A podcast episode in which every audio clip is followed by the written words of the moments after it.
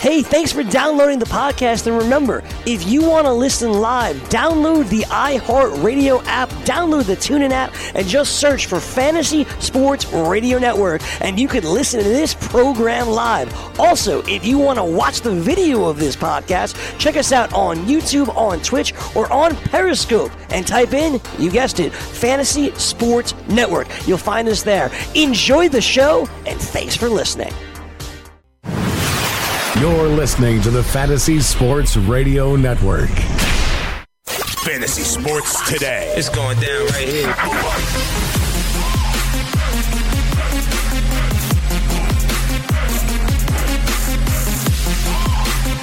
Welcome to Fantasy Sports Today, right here on the Fantasy Sports Radio Network. Dane Martinez and the King Scott Engel holding you down for the next hour. So whether you're listening live here on iHeartRadio, TuneIn Radio, wherever you get your podcast or some terrestrial radio stations across the country, thanks for tuning in here on a Monday morning as the sun is about to set on week nine of the NFL and fantasy football season. We'll get you ready for Monday Night Football a little bit later on, but we're going to take this hour to continue to break down the games that we saw in week nine. If you want to join the show, the number to call is 844-843-6879. Scotty, how you feeling going into a Monday to end off week nine? Uh, I, I almost feel like the Dallas uh, Tennessee game is sort of anticlimactic tonight because uh, I don't think there's a whole lot of fantasy investment in tonight's game. So uh, I think there's a lot of resolution of the wins and losses this week, and it was a very exciting Sunday. Yeah, absolutely. I mean, I think that's true. You know, Tennessee in general, you haven't necessarily relied on those options. I told you I need Dion Lewis in one in one league. I know a lot of people probably are going to have Corey Davis in their lineups. And then on the Dallas side, we've talked about the Dallas as a streaming defense possibility, and we've also talked. You know, obviously Ezekiel Elliott will decide some matchups tonight, but we'll get into that. But first, let's look back real quick. And I think the narrative we got a poll question up, Scott, as well. And the question is, who is the best one-loss team in the NFL? Scott, you got the Rams who entered yesterday undefeated, but they get their first loss at the hands of the Saints. So now the Rams are eight and one, and the Saints are seven and one in the NFC. The Saints having already had their bye, and then in, over in the AFC, the Chiefs, who apparently, by the way, Scott, have the best three wide receiver tandem in the AFC are eight and one as well. Scott, this poll, thank you first of all to the you know hundreds of people who are voting on this poll, and you can find us on Twitter at Spittin' Speeds at Scotty Roto X. Right now, Scott, it is pretty close as the the numbers continue to change. Right now, all of them in the 30s. Uh, 38% say the Rams, 32% say the team that just beat them yesterday, the Saints, and 30% say the AFC one loss team, the Kansas City Chiefs. You are begrudgingly still riding with the Rams as the best one loss team in the NFL, right? I wouldn't say begrudgingly. I'm just, you know, I'm not. Uh, I'm, I'm not. It's go, it could change in two weeks. You know, for now, I I still think the Rams are the best team, but it's almost like the Saints and them are even.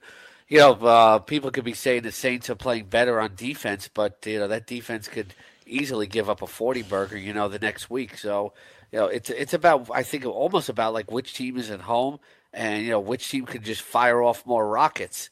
And uh, yeah. if the Rams were at home, I'd be I'd be I'd be betting on the Rams. And right now, I think the Rams probably are going to end up with probably one or two more wins than the Saints. Interesting. That's playing out the rest of the schedule. We'll have plenty of time to look forward to the rest of the schedule a little bit later on this week, but it is Monday, so we got to break some stuff down. And one of the things that I found interesting that you just said, Scott, is that um, Duke Johnson, well, we were talking in the last hour, you mentioned that Duke Johnson may be a big waiver ad because, you know, the offense has almost rediscovered this pass catching back in their offense. I think there's another team that has has just done the same. I'm talking about the Detroit Lions. Maybe they have rediscovered Theo Riddick as a pass catching running back. He has seven catches yesterday for only 36 yards. But remember the way Theo Riddick has been used a lot. So maybe similar to Duke Johnson. He's coming back from an injury, but it was not enough as the Detroit Lions lose to the Minnesota Vikings 24 to 9. Let's start on this Detroit side though, Scotty. Matty Stafford 25 for 36, 199 yards. Kerryon Johnson does not do as much. You know, a lot of people were really excited about Kerryon Johnson. He gets only 44 total yards and three catches, so the seven and a half points in PPR scoring. You expecting a little bit more of that. But talk to me about what you expect of this offense moving forward, especially the Theo Riddick role, especially what you see in this offense now after the trade of Golden Tate. I want to get your perspective on it. I'm curious. Uh, okay. I think that, you know, Golden Tate, a lot of what Golden Tate did was in the short passing game. And I think that the way I framed the question would kind of give you a little bit of a idea. I think they believe Theo Riddick can do a lot of what Golden Tate did in the short passing game. I think they wanted to clear the way for our guy Golladay, similar to how Denver wanted to clear the way for Courtland Sutton. And even though Golladay only goes three for 46 yesterday, he has an end around carry for eight yards as well. I think they did. That's what they want to do. Utilize Theo Riddick to take up some of that Golden Tate clear the way for Kenny Golladay. And I do think they want to run the ball. They weren't able to because of game script necessarily, but I do think they want to run the ball and grow into a more balanced attack with Carry On my wayward son. That's my take on it. That was my take on it too. I don't know so much about Riddick. What we saw from Riddick yesterday was probably his ceiling, and I, I don't think they've rediscovered him. It's just he came back from an injury and he started to play his role again. Uh, Golladay and Marvin Jones didn't do a lot yesterday. And to me, those are the guys over the long run that should be the beneficiary of uh, of Golden Tate not being there. You know, because you saw Golladay fall off, and then he had another bad game yesterday. They have to get him back more involved in the offense. You need to see more from Marvin Jones, but it was a defensive game yesterday, and uh, you know I had heard over the weekend that Golden Tate was gotten rid of because he just didn't get along with the coaching staff for the quarterback. You know, I'd heard that over the weekend, and that's part of the reason why they got rid of a talented player like that. So it was it was more intangible than it was strategic. Hmm. And Scotty, correct me if I'm wrong. This would not be the first franchise where that was something of an issue for Golden Tate getting along with the quarterback. Uh, yeah, we heard that story about him and Russell Wilson, but you know, mm-hmm. Russell Wilson's the kind of guy that you know, it, it seems like Russell Wilson, like there were stories about like how Percy Harvin didn't like him, and then you saw him and Percy right. Harvin like you know hugging, you know, like a year after that. So yeah. You know, Russell yeah. Wilson's the kind of guy. Well, I get, I guess you know, I don't want to get too much in, into the weeds about this, but you know, I've heard that Golden Tate is a guy that basically the front offices don't like. You know that he's kind of a knucklehead, etc. Yeah. I mean, when he first got to Seattle, he got he got arrested for uh, walking into a Krispy Kreme when it was closed and taking some donuts and walking out. Well, how about that Golden Tate? You know, but hey, he is one of those tough wide receivers that you like to have, and it's going to be a very interesting fit for the Philadelphia Eagles offense, who were on bye. I will say this though, Scotty, at the sports book I was in yesterday, even though the Eagles were on bye, there was no shortage of Eagles paraphernalia and gear down there in Atlantic City. I'll tell you that. Let's look though to the victor go the spoils. The Minnesota Vikings are five, three, and one, right there along with the Bears in the NFC North, and so. I got to ask you um, two things. One, Dalvin Cook finally returns and looks like, you know, he, he did have a long touchdown run, didn't pop the hamstring over again. So I ask you, is that the end of Latavius Murray? And then the other thing I have to ask you is, uh, you know, unfortunately, Adam Thielen does not continue his streak of 100 yard receptions. And I, I, I, bring the case study of what you just mentioned about Tyler Boyd. You know, you talked about, hey, Tyler Boyd has been so great, but now without AJ Green, what might happen there with the defensive attention and all that stuff? Adam Thielen has had, excuse me, past tense, eight straight games of 100 yards receiving. Then what was different this week? There was no Stefon Diggs. And so attention and all that stuff could go to Thielen. Do you think that had anything to do why Thielen only goes four for 22 in this effort?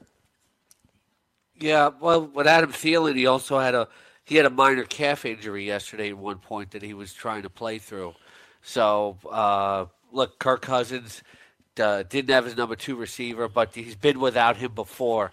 Uh, well, he hasn't been before. The Vikings have been without him before. Right and, and they, they adjusted. But this was just a divisional physical sort of game. And then when you look at the game flow, it was really about the defense dominating more than anything.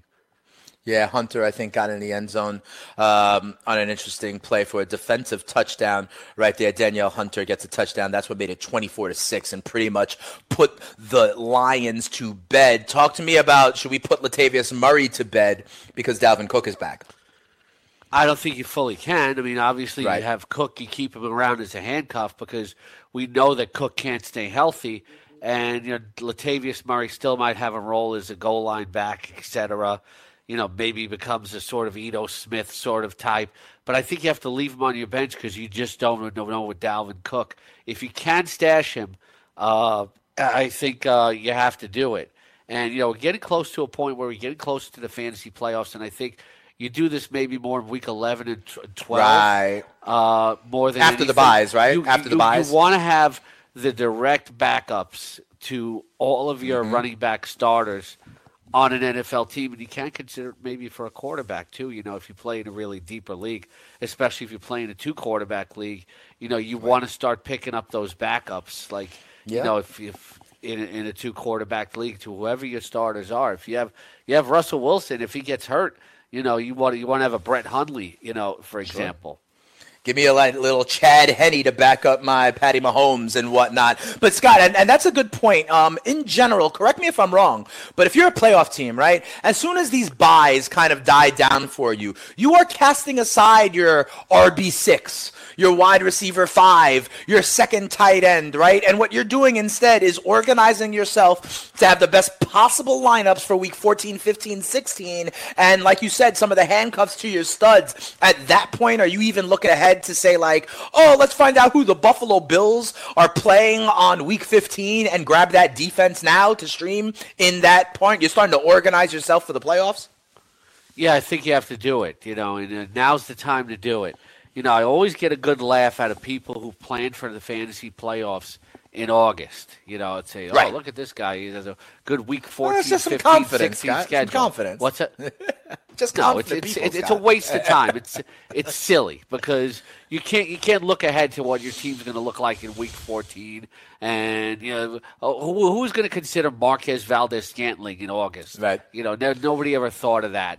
Your team changes so much, and there's so many changes in the NFL from say August to October that looking at a Week 14 schedule uh, in in August, it's just ridiculous and a big waste of time.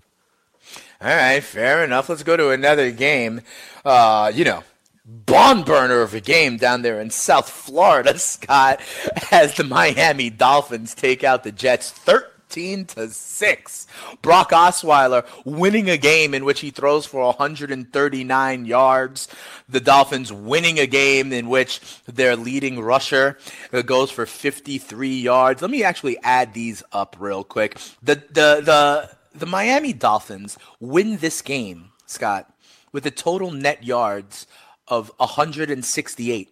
They ran 55 offensive plays, Scott. They gained 168 total yards, Scott, and they win this game 13 to 6. You want to know the reason why? The reason why is because uh, Sam Darnold continues to make ridiculous throws uh, to people in the other jersey. Another four interceptions for Sam Darnold. Yeah, uh, defense say you, you rule the day for some fantasy players. I played the Dolphins. Oh, Defense the in Miami like defense? Six, Yeah. six- six leagues. I said both Yeah. of these defenses were good streams, but Miami scored twenty six to twenty eight points, uh, depending on what scoring system I had them in. Like about half or a little bit more than half of my leagues. And when you have guys, you know, like who are just not putting up the kind of numbers that you hopefully expect. Like if you had a Mike Evans or a Tarik Cohen or somebody like that, then you got 26 points from your defense. It saves Right. your fantasy day. So Yep. you can't underrate the importance of, of the defensive unit in fantasy football when you're talking about six or even four teams on a bye. Uh, You know, this was you, you got to start streaming defenses against the Jets because uh, I don't know if they're going to go to Sam will turn it over. yeah, it's a legitimate thing thing to wonder right now if uh, if the Jets will go to Josh McCown at some point just to you know, clear Sam Darnold's head and have him watch what McCown does from the sidelines because we know McCown can move the offense, etc. You know, they do have Quincy Enunwa back now, etc. Mm-hmm. And I, I think Jermaine Kearse would just be a better fantasy wide receiver, or he'd just be a relevant fantasy wide receiver with Josh McCown at quarterback because the two of them did show a connection, something of a connection last year. So until then, though, you got to keep streaming defenses against the Jets. Yeah, let me ask you this. Remember how I was so surprised with that 37 and a half being the over under total for the Bears and the Bills game? Yeah. Scott, next week the Jets play the Bills.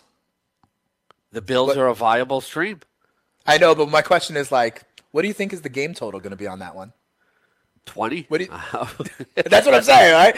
Like, yeah. what, what, what, Who is going to score? Like, how are you going to analyze that game when we got the Jets and the Bills, two putrid offenses going out it? Um, that could be interesting. Here's right? another point about if you do the game single too. game showdown. Do you like make the kickers your MVP in that game?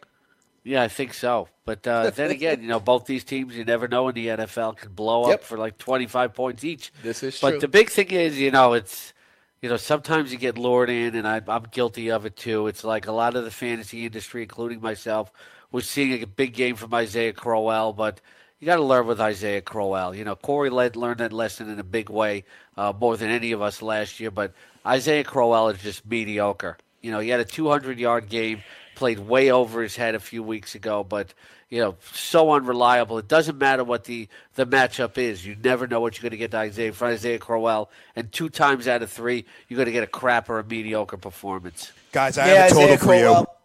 I thought it was uh, set up as well. Um, he only goes for 49 yards on you only the look ground. at matchup. You can't you can't so, predict execution. That's the so let one me ask, thing. Once the game once the game starts, you know, you can look at the matchups and do everything you want, but it's very, very hard to predict execution.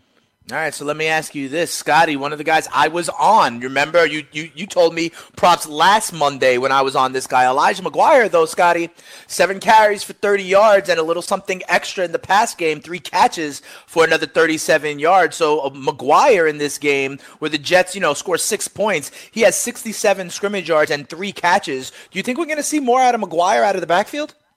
We mind with the way that Crowell is playing. And on, on the other side, you know, uh, for me to start DeVante Parker, that's something I should have known better too. To either yeah. recommend Isaiah Crowell or start DeVante Parker, all these stories in the South Florida paper. Oh, I'm feeling better. They're moving me around the formation. Yeah. You know, I'm finally going to show what I'm worthy of in one catch for eight yards. Yeah, and then let me ask you finally on this game as we close off the hour, Scott. One of the tight ends you've been talking about as a deep streamer is Chris Herndon. He delivers again, four for 62. Can we expect this to be the new trend here? As long as Sam Darnold's playing quarterback, he's got an affinity for him. He scored in three consecutive games, no touchdown yesterday, but still got you 10 PPR points. You know, this guy is a certainly a useful fantasy tight end too. All right, absolutely. When we come back on the other side of the break, right here on FST, we talk about NFC South matchups in Carolina, AFC North matchups in Baltimore, and a great non conference matchup with the Chargers and the Seahawks. When we come back, it's Dane and Scott looking back on week nine, telling you what you need to know so you can get a W in your playoff push. Come on right back. It's the Fantasy Sports Radio Network.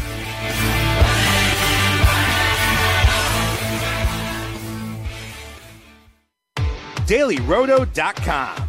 Learn from the game's best DFS players. We don't just give you premier advice, we play every day. All major sports, all year round, we never stop. Industry leading DFS tools and custom projections. And now, the dailyroto.com optimizer. In minutes, build and optimize lineups for cash games and tourneys. Learn from the game's best DFS players. Join dailyroto.com.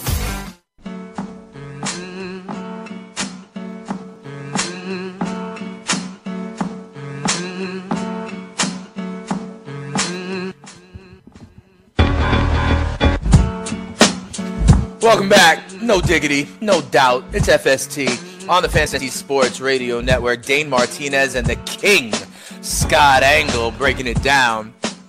All the games from week nine and the fantasy nuggets you need as you start to mm-hmm. organize yourself moving forward. Hey, Scotty, I want to ask you something. Based off of our last conversations, you know, you talked about Duke Johnson. We talked about Theo Riddick coming back uh, from injury. We just mentioned guys like Elijah McGuire, and we said that the waiver wire might be lighter this week because there weren't really any catastrophic injuries just yet. Knock on wood, with one game left to play. If I told you that Theo Riddick, Duke Johnson, and Elijah McGuire would be three of the uh, heavily, more heavily added running backs this week, A, would you buy it? And B, how would you prioritize them? I would buy it. I would definitely put Duke Johnson first because what we've what we've seen is, uh, you know, what we what we over what we've Riddick seen from Duke Johnson is, uh, well, I'll get to Riddick in a second. What we've seen from Duke Johnson in the past believes that believes makes me believe that he has the biggest ceiling of the three in a PPR. In effect, he could become the number two wide receiver on that Right. team.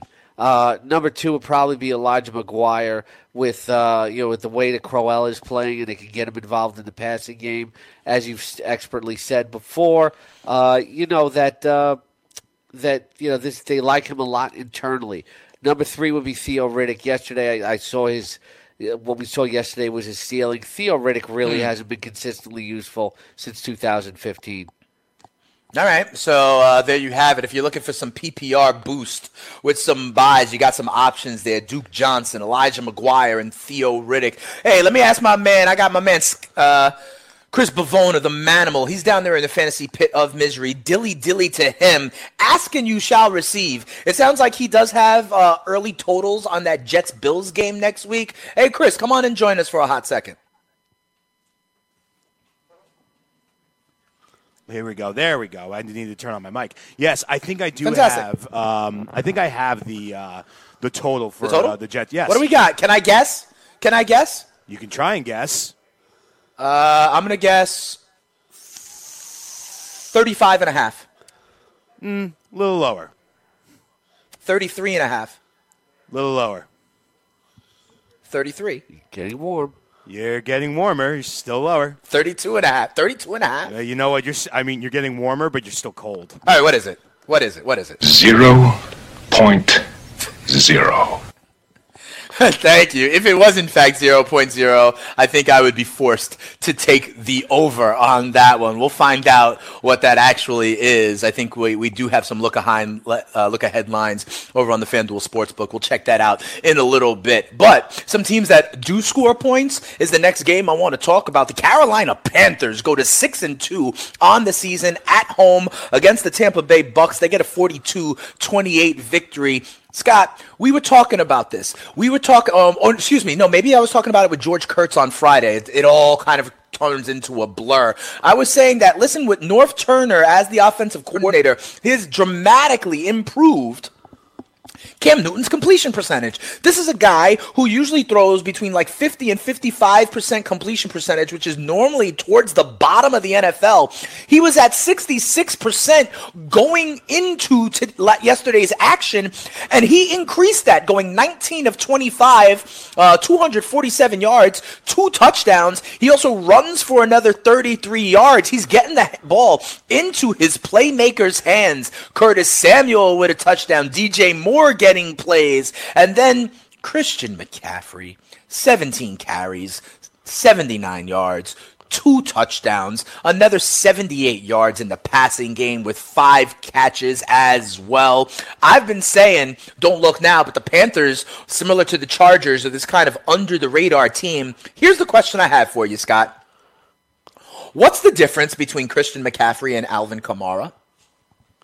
more touch consistent touchdown production from from Alvin Kamara. Uh, I think uh, the number the numbers are are better overall. Uh, you know, in that regard, I think that's the big difference. McCaffrey was a guy that until recently people in non PPR leagues were very very worried about, and uh, I think that's been quelled over the last. Uh, you know, recently, you know, in a miniature way, but I think uh, I think there's still concerns about that. You know, touchdowns are a big difference. You know, to know, Alvin Kamara to three touchdowns in a game, it's wonderful, but I don't think you're surprised. But when you get two touchdowns in a game from Christian McCaffrey, like that's a very pleasant surprise. Yeah, absolutely. And that really is the difference, right? Because I look at their stats right now. Okay, right now, Alvin Kamara is RB2 in PPR formats. He has 490 yards rushing. Christian McCaffrey has 502 yards rushing, both of them within two uh, rushing attempts. Kamara with 111, McCaffrey with 109. Then, when I look in the passing game, Kamara 51 catches, McCaffrey 49. Their yards receiving are very similar as well. But Alvin Kamara has 12 touchdowns this season so far, nine on the ground, three via the air. Christian McCaffrey only five, three on the ground, two via the air. That is what is making the big difference. That's why Alvin Kamara is RB2 and McCaffrey is RB8. But you can't be upset if you drafted Christian McCaffrey, really. If you drafted Christian McCaffrey at the top of the second round, you can't be upset with that. Especially, I mean, I'm talking PPR, right? Well, if you if you yeah, but it's PPR, you can't be upset. No, not not whatsoever, because there's a nice, you know, twelve to fourteen point floor there every week, and if that's the worst you're going to get, that'll be fine because everybody's not going to blow up every single week.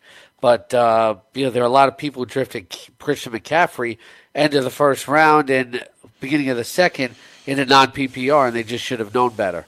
Yeah, absolutely. As I look at the top 10 running backs right now in PPR scoring, Scott, at the beginning of the year, if you told me that uh, that three of the top 10 running backs were going to be James Conner, TJ Yeldon and Philip Lindsay in PPR scoring, uh, you know, I would have needed to go with you to the track and bet the Breeders' Cup over the weekend. You know what I mean? But let me ask you this: um, my setup on the Panthers. Do you agree?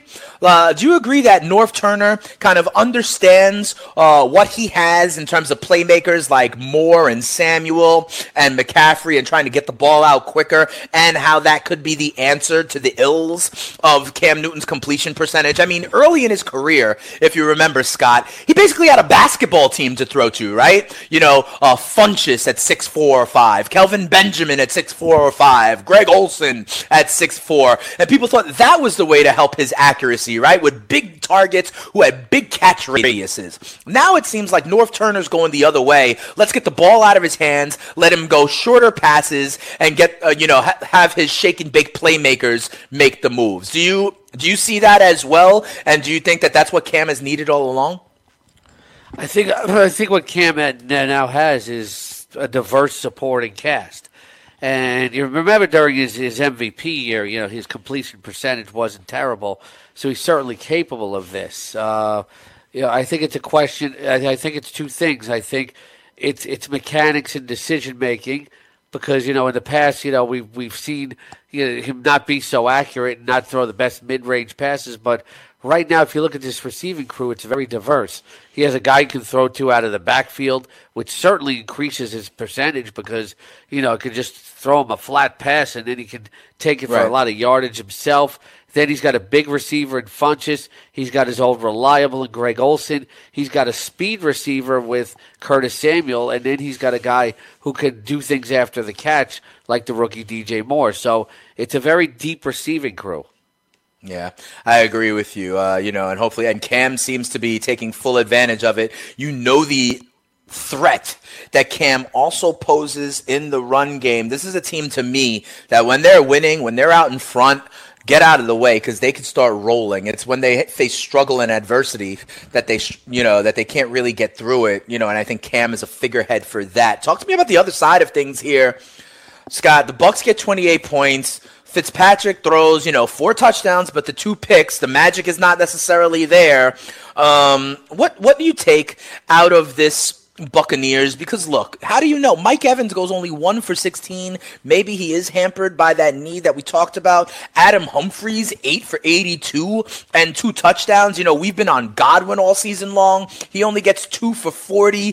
OJ Howard, we know about. Like, is it shifting in Tampa? It's Adam Humphries, it's OJ Howard. What about the names we know? Godwin's, Evans, Brate. What do you see here moving forward for this Bucs offense?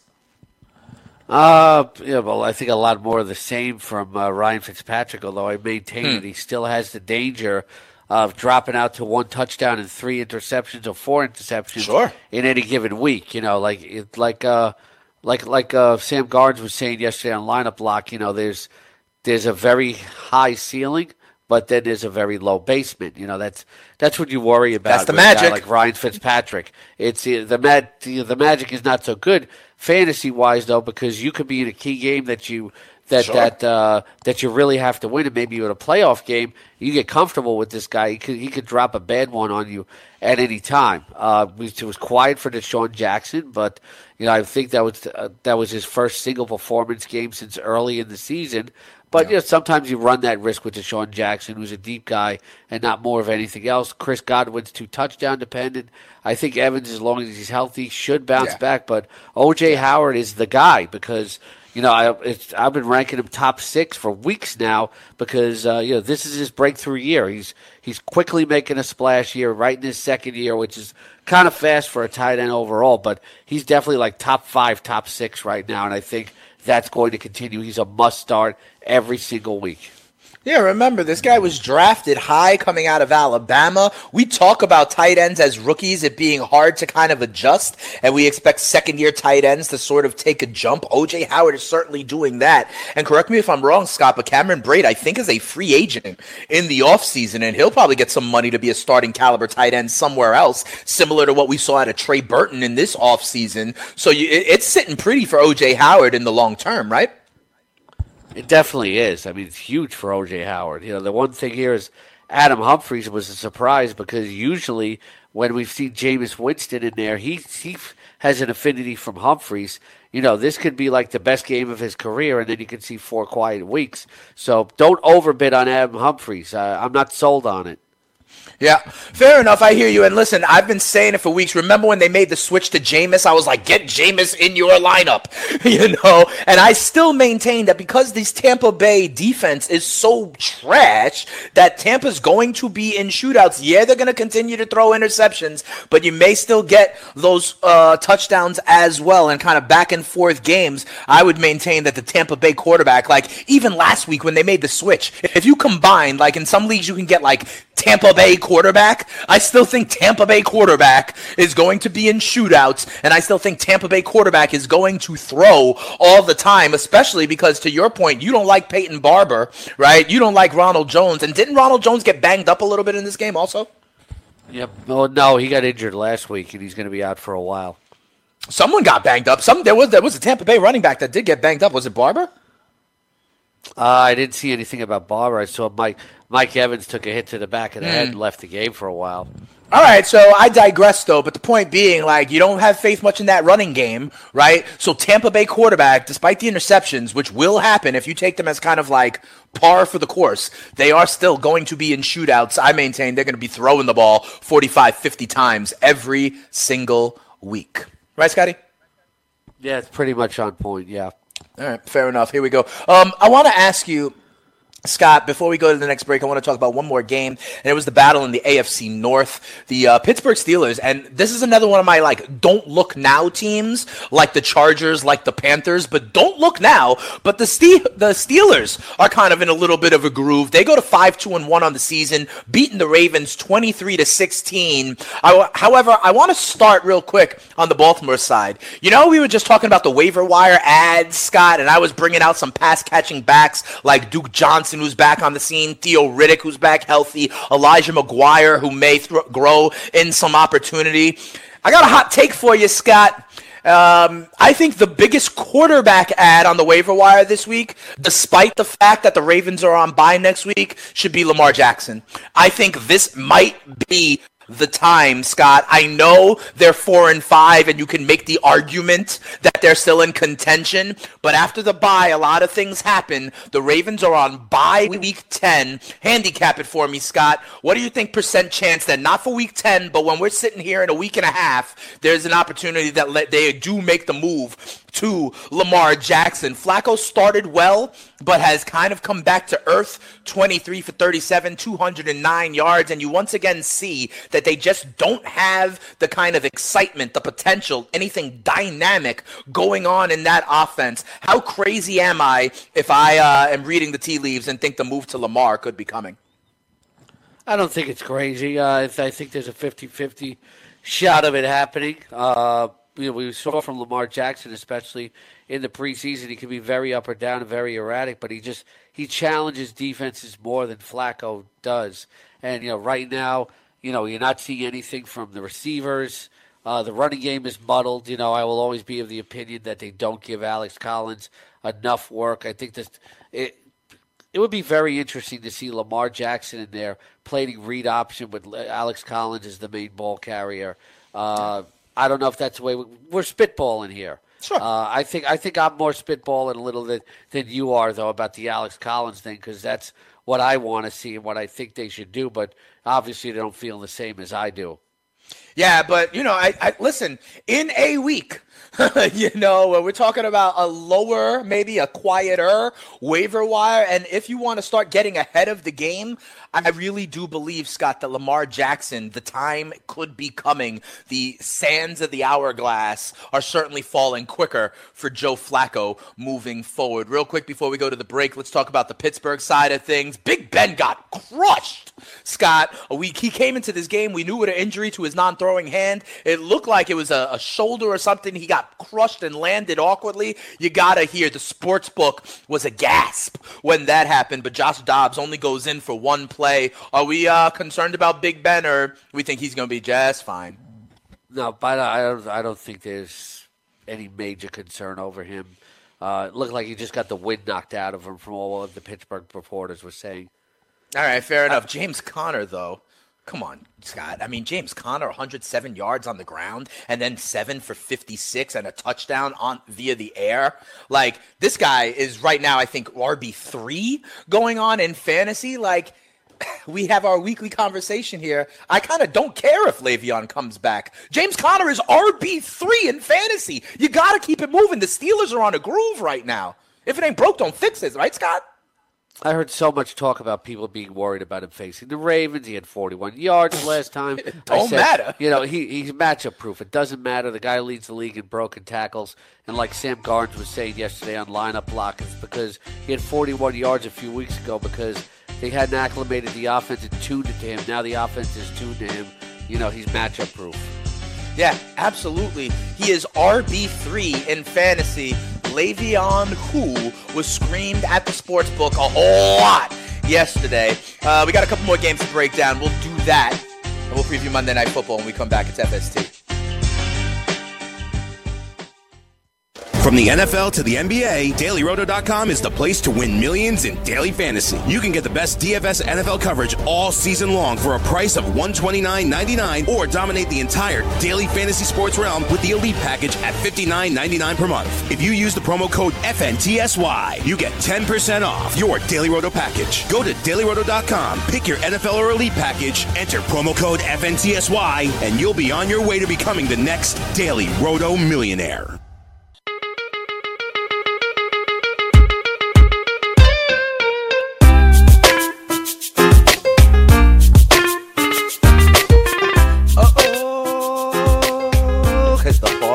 Where you're at, let me hear you say. The party's on the Fantasy Sports Radio Network. Dane Martinez and the King Scott Engel breaking down the week nine games, and then we'll talk a little bit about Monday Night Football, which is going to cap it off as the Dallas Cowboys. How about them Cowboys, Corey Parson? Welcome the Tennessee Titans to town to Jerry World tonight. There's a couple of things I need. I actually am playing the fantasy executive Corey Parson in one of uh, one of our leagues. He needs. Uh, he needs 30 points, I think, out of Zeke Elliott and the Dallas defense. So that's like, you know, that's possible. Not easy, but possible, right, Scott? Uh, Zeke Elliott, the th- yeah, I th- I think it's Zeke and the. Dallas defense to get 30. Zeke and the Yeah, Dallas I think defense. I think that defense. I think that defense can score double figures tonight. Oh, all right. Well, that would be uh, not necessarily helpful for me. By the way, I also just checked the FanDuel Sportsbook. They got early previews for Week 10. They are currently listing the Bills-Jets game at a total of 36 and a half. What do you say to that, Scott? We running to take That the under in that high. one? Yeah, it does seems seem high. I like that. I like that. I like that authentic Zero reaction out of you.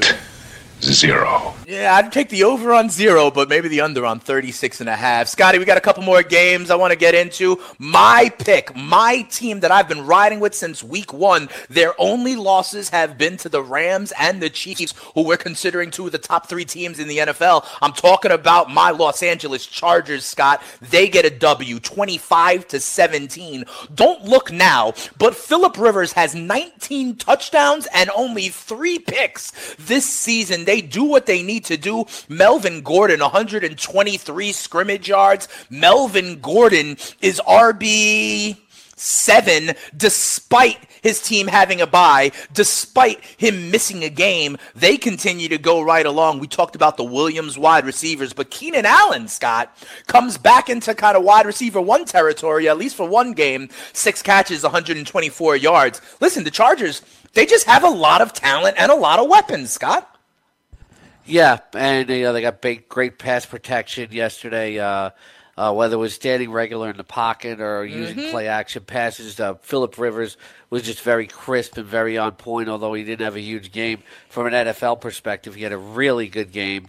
Uh, and you know, Melvin Gordon was just tremendous yesterday, breaking tackle. He was doing everything yesterday. He was breaking tackles. He was making defenders miss. He was, uh, you know, veering past the second level and you know using his speed. He, he was just he was just a do everything kind of runner yesterday. It was a very very impressive performance. They just they they wore that Seattle defense out. As Seattle defense is playing very well. They really imposed their will on them. Uh, you know, they, they played very good ball control, very, very, very good game plan, just Yeah. very, very ba- balanced. The numbers don't look great from a fantasy perspective, but it was near flawless execution Yeah. from an NFL perspective. That's what I'm saying. This was kind of like, and I'm going to respect Seattle, okay, Scott? In Seattle, which is obviously no easy task, this looked like a good NFL team coming in there with a good plan, executing it well, doing what they needed to do to go in there and win and win kind of. I don't want to say decisively or convincingly,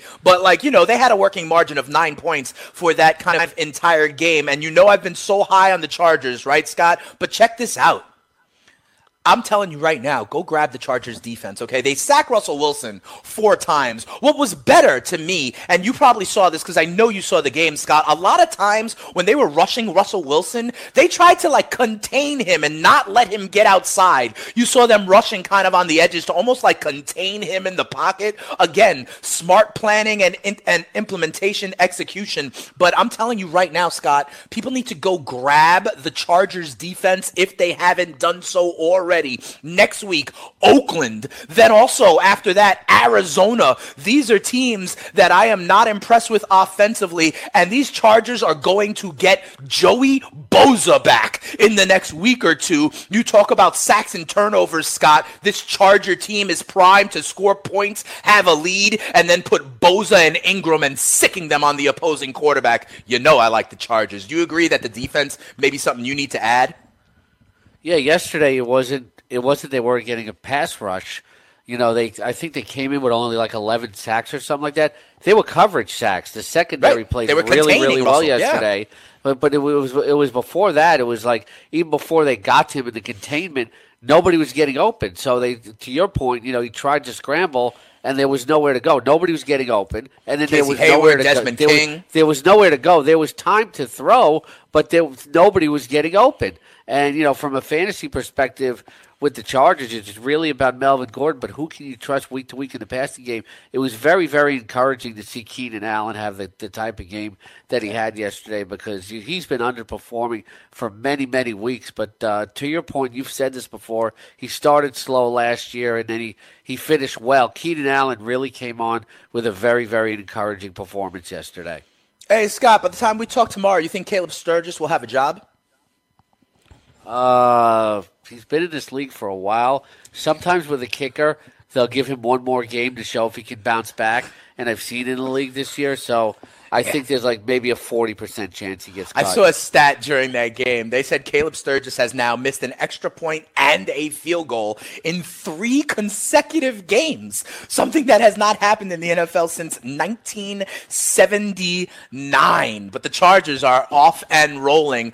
I like what I saw there. Scott, I'll open up the floor. What do you? What did you take away from the Seahawks side of this? from the Seahawks side of this, uh, you know, the offense played one of its worst games of the year. Uh, Russell Wilson not only didn't have any time to get anybody open and he couldn't scramble, but you know he made some questionable throws for the second time this year on an out pattern. He had a pick six, so he's got to be careful with that. You know he overthrew receivers as well. Uh, so just not a good game from Russell Wilson. Uh, Mike Davis really piled up the points as well. Uh, you know, he was involved in the passing game, but didn't show a lot of upside from a pure NFL perspective. Uh, Tyler Lockett and Doug Baldwin proving they're touchdown dependent, and uh, Jaron Brown caught the first touchdown pass. And Doug Baldwin right now, you're, you're getting to a point where uh, in a 10 team league, he's a strong cut consideration, I think. And you really can't do anything with a 12 point. Uh, a 12 team league, you know, right now there's no yardage after the catch. There's no Four downfield separation. What's that? Four for 77 yesterday? I th- uh, maybe I shouldn't say cut him. I I'm kind of reacting like he had a four for 27, but right Yeah, now, four for 77. Uh, I I think that's his ceiling right now. Uh, You know, he's he's really not getting. He, he's he's he's not Doug Baldwin right now. Just looking at him on film, you know, I stand corrected about. Uh, for some reason, I have a four for 27 in my head. I don't know why. Yeah, he went four for 77, and I'll take the almost 12 points in PPR scoring, but I hear you. You know, I think that's a ceiling off. right now, though. That, Sure. That's the thing. It's a ceiling right. right now. We got But another this game, was a team Scotty. loss. The you know the uh, the defense didn't play well either. All right, we got another game to get to before we even preview Monday Night Football with a couple of minutes we have left. The Houston Texans get a W. They continue their winning streak. They w- beat Denver 19 to 17. The the Houston Texans definitely made it a point to try to work Demaryius Thomas in early in the game, but he finishes with 3 for 61 and a huge false start penalty um, at some point in that game as well. But they do get the victory. Listen, I I was on this game like close. You know, I did pick Denver in this game, and if McManus kicked some field goals, I would have hit this. But my bigger point was that the Texans offensive line is not necessarily great, and they stepped up in class. They gave up four sacks, and it's not like this running game was going. Lamar Miller, 12 for 21. My man Corey Parsons in the studio right now knows Lamar Miller sucks, and D'Onta Foreman may be back at practice this week. But I will say this DeAndre Hopkins continues to impress. 10 for 105 and a touchdown. Demaryius Thomas, 3 for 61. I think this could be a decent tandem moving forward for Deshaun Watson. Yeah, I, I, I certainly think so. Uh, you know, when you when you uh, when, Demaryius Thomas was impressive yesterday. Obviously, the the adrenaline was going. Facing his former team, Right. Uh, you know that that that's one thing, but uh, he's certainly going to command some defensive respect. I think he's be more of a possession guy than he was in the past. But the thing with him yesterday that really, really impressed me uh, was the fact that he was scrambling and you know he wasn't afraid to do it. So uh, look, you know, I've heard that th- that injury takes a year to fully recover, but it was a very encouraging performance in terms of him scrambling, etc. Who do you think takes more advantage of the opportunity presented to them after the trading deadline? Courtland Sutton, who we see here go three for 57, or Kenny Golladay, who wound up, you know, going three for 46. Very similar stat lines for the two of them. A lot of people were excited about both of their opportunities after the trade deadline last week. Uh, Golladay got off to a great start, and he's been silent. But you know, we have. I don't think we've seen the best of Courtland Sutton yet. So I'm going to lean towards Courtland Sutton on a team that, uh, the the Lions are just like there's such a team in transition right now. You know, they want to be physical. Uh, they wanted to get rid of Golden Tate. You know, they they're trying to execute a vision there, but they're doing it like throughout the season. They're still a team in progress. Denver is bad, but I think uh, I think Case Keenum is going to have to throw more frequently uh, than Matthew Stafford. Okay, fair enough. And that's interesting to say that when Matthew Stafford and Jim Bob Cooter, they have been throwing the ball all over the yard for years. They may be looking for more balance. Scotty, only a couple minutes left. We got Monday Night Football to look at real quick. The Dallas Cowboys right now are four and a half point favorites against Tennessee in Jerry World. First thing I want to ask you, I know who you like in this game because you and I both have uh, the Cowboys as a survivor pick in some places. So I know you like Dallas to win. I'm going to ask you to.